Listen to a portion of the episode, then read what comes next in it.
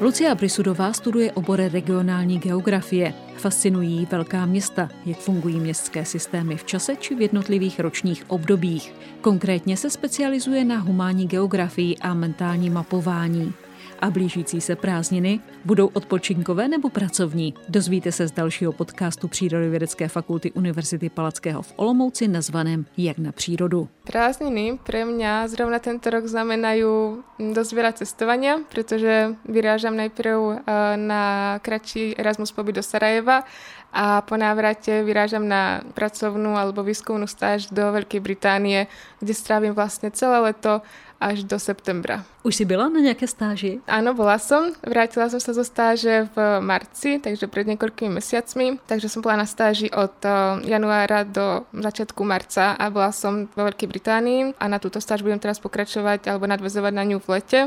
Tá stáž bola takisto výskumná a síce bola celá v covidovej dobe, ale aj tak som rada, že sa mi na ňu podarilo odletieť a že som ju absolvovala aj v tých podmienkach, v akých som ju absolvovala. Jaké máš skúsenosti z Veľkej Británie? Tie skúsenosti znova sú trošku ovplyvnené tým, v akej situácii som tam zrovna bola, pretože verím, že keby nebol COVID a keby som mohla navštevovať univerzitu ako za normálnych okolností, tak by tie skúsenosti boli zase iné, ale v týchto trošku ťažších okolnostiach činnostiach som sa naučila viac pracovať, ešte viac pracovať uh, online, pretože všetky diskusie alebo všetky prezentácie a všetky stretnutia výskumných skupín, ktoré som absolvovala, museli byť v online prostredí, uh, takže som sa naučila využívať ešte viac online nástrojov, než uh, na aké som bola už zvyknutá od nás z Olomouce.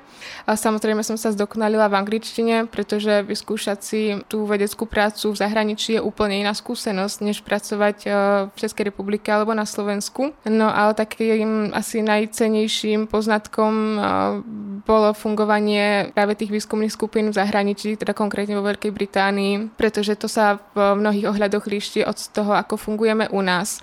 Takže som sa naučila, že to môže byť ešte komplikovanejšie, ako to je u nás, ale že niektoré veci sa dajú riešiť iným spôsobom a dajú sa premyslieť napríklad viacej dopredu, do detailu, čo potom uľahčí prácu toho výskumníka v procese, kedy už ten samotný výskum realizuje a tak ďalej. Tých príkladov by bolo určite veľa veľa. Lucko, ty pocházíš ze středního Slovenska. Jak tě napadlo přihlásit se na přírodovědeckou fakultu? Keď som hľadala vysokú školu, kde chcem študovať, tak Olomouc bola jedna z možností, pretože som nechcela skončiť z nejakých vlastných dôvodov v Bratislave. Nechcelo sa mi ísť úplne ani na východ Slovenska, to znamená Prešov a Košice som takisto nechcela zvoliť ako miesto pre vysokú školu.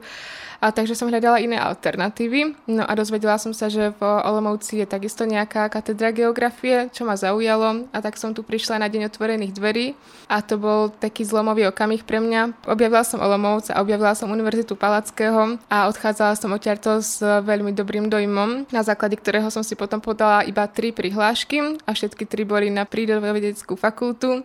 Na tieto programy ma potom aj prijali, takže som sa musela rozhodnúť, ktorý z nich chcem študovať najviac, čo bolo trošku ťažké, ale vybrala som si regionálnu geografiu a takto som sa dostala do Olomouce.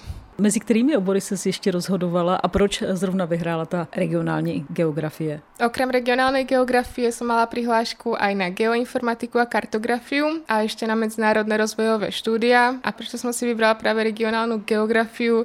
To po tých 6-7 rokoch už skoro je ťažké vlastne takto zhodnotiť, ale asi preto, že mi štúdijný plán, ktorý v tej dobe regionálna geografia ponúkala prišiel najbližší. Predmety, ktoré tam boli teda vypísané, tak ma zaujali najviac a ten obor mi bol komplexne najbližší. Videla som v ňom v tej dobe najväčšie uplatnenie, takže preto som si vybrala potom regionálnu geografiu. Jaké byly ty začátky tady v Olomouci? Zavzpomínej. Začiatky boli krásne, boli úplne iné, ale boli krásne a spomínam na to rada, pretože som šla na kolej a vlastne na univerzitu ešte s ďalšími dvomi kamarátkami zo, zo strednej školy, z gymnázia, takže sme tie začiatky prežívali všetky tri spoločne a to bolo práve na tom to krásne. Prvé dva roky som bývala na kolejích, na Neržedíne a to bolo takisto veľmi dobré obdobie, pretože človek sa zrazu naučí fungovať sám, bez rodičov, bez rodiny, v úplne novom prostredí. Ešte k tomu na tej českej vysokej škole čo bolo samozrejme iné, ale veľmi dobre sa mi tu adaptovalo práve preto, že Olomouc je taká, aká je, že je prispôsobená študentom. A tým pádom tie spomienky na začiatky, sú, na začiatky na vysokej škole sú určite iba pozitívne. V čem je to teď jiné? Vnímáš nějaké rozdíly? Momentálne už si nepripadám asi ako taký ten študent, ktorý tu príde do prvého ročníku. Olomouc už poznám oveľa lepšie než na začiatku, takže sa tu dokážem zorientovať iným spôsobom. Pripadám si už, ako by som tu bola doma. A to je asi ten najväčší rozdiel. Regionální geografie, tak co to pro tebe znamená? Těžká otázka? Otázka je to ťažká, ale nie preto, že by som nevedela na ňu odpovedať, ale preto, že je to, že regionálna geografia je veľmi komplexný obor, preto je trochu ťažké odpovedať na ňu stručne. Ale geografia ako taká. Pre mňa predstavuje všetko okolo nás, pretože geografia teda je všetko okolo nás a umožňuje lepšie pochopiť jednotlivé procesy, ktoré na seba nadvezujú v tom prostredí mestskom, ale aj prírodnom. Mňa osobne napríklad fascinujú mesta, veľké mesta, fascinuje ma, ako fungujú mestské systémy, ktoré sú vlastne osobitými živými organizmami. A keď sa zameriate na to, ako tie systémy fungujú v čase, vodne, v noci alebo v jednotlivých ročných obdobiach, tak sa dajú z toho zistiť veľmi zaujímavé veci veci. Aj preto sa venujem geografii a konkrétne teda mm, sa špecializujem na humánnu geografiu a mentálne mapovanie. Pod mentálnym mapovaním si môžeme predstaviť vnímanie prostredia. Sledujem to, ako obyvateľia miest vnímajú prostredie, v ktorom žijú, ktoré miesta preferujú, ktorým sa naopak treba vyhýbajú, prečo tomu tak je. Tieto všetky výsledky potom digitalizujem a prostredníctvom geografických informačných systémov zobrazujem v mapách. No a tieto výsledky sa dajú ďalej aplikovať pre strategické plánovanie miest, pretože sú to informácie, ktoré pre urbanistov alebo politikov môžu byť veľmi cenné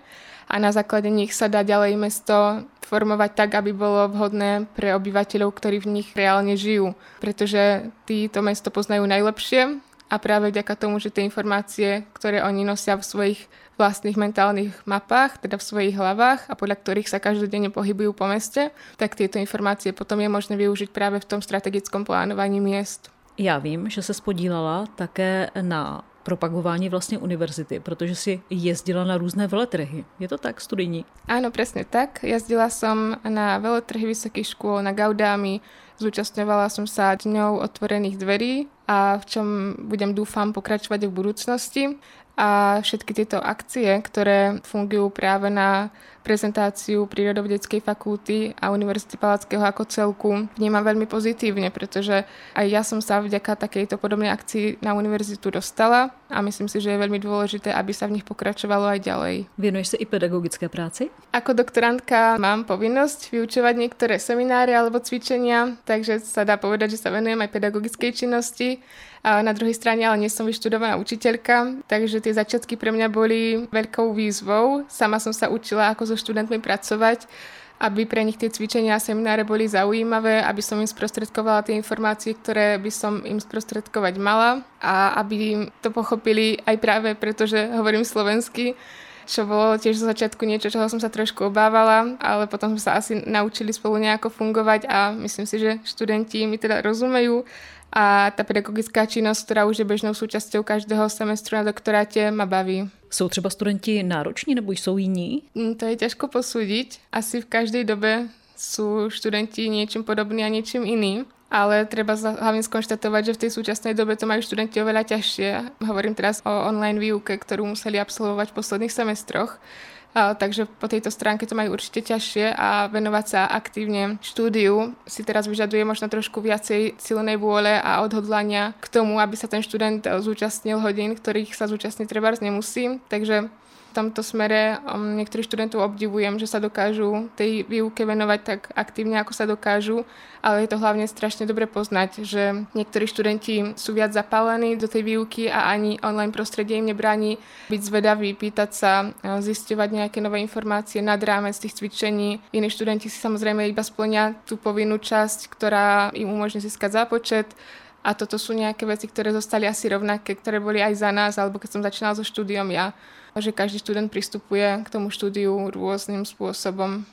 Ty si jedna ze studentských senátorek. Je těžké zastupovat eh, studenty v Senátu? Ja osobne to vnímam hlavne ako veľkú zodpovednosť, pretože práve preto sme boli zvolení do Senátu ako študentskí zástupci, aby sme zastupovali záujmy študentov celej fakulty Takže je to veľká zodpovednosť a nemyslím si, že by to bolo ťažké, pokiaľ nám študenti sprostredkujú svoje, napríklad svoje očakávania alebo nejaké postrehy, ktoré by pomohli k lepšiemu fungovaniu, tak nie je problém tieto návrhy ďalej predniesť pred ostatnými senátormi.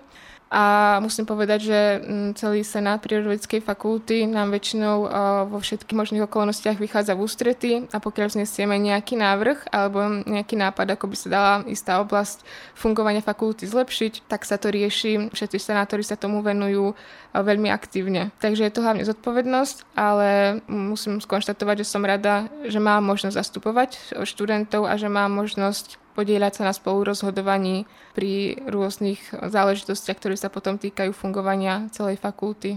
Tak eh, závěrem určitě se ptám vždycky na budoucnost. Vidíš se v akademickém prostředí, nebo chceš spíše někde do soukromého sektoru, nebo jak to máš? To nezávisí úplne na mne.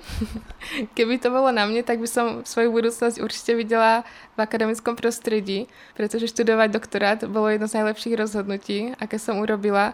Univerzitné prostredie ma veľmi baví a rada by som tu pokračovala aj ďalej. Samozrejme, pokiaľ bude nejaká zaujímavá ponuka, pracovná ponuka, z, zo súkromného či verejného sektoru, tak sa tomu úplne nebránim, ale momentálne som nastavená tak, že by som rada pokračovala v akademickej sfére a v akademické profesii aj po dokončení doktorátu. Lucia Brisudová byla hostem podcastu Přírodovědecké fakulty Univerzity Palackého v Olomouci, který připravila Šarka Chovancová. Další informace o studiu najdete na webových stránkách studujprf.upol.cz.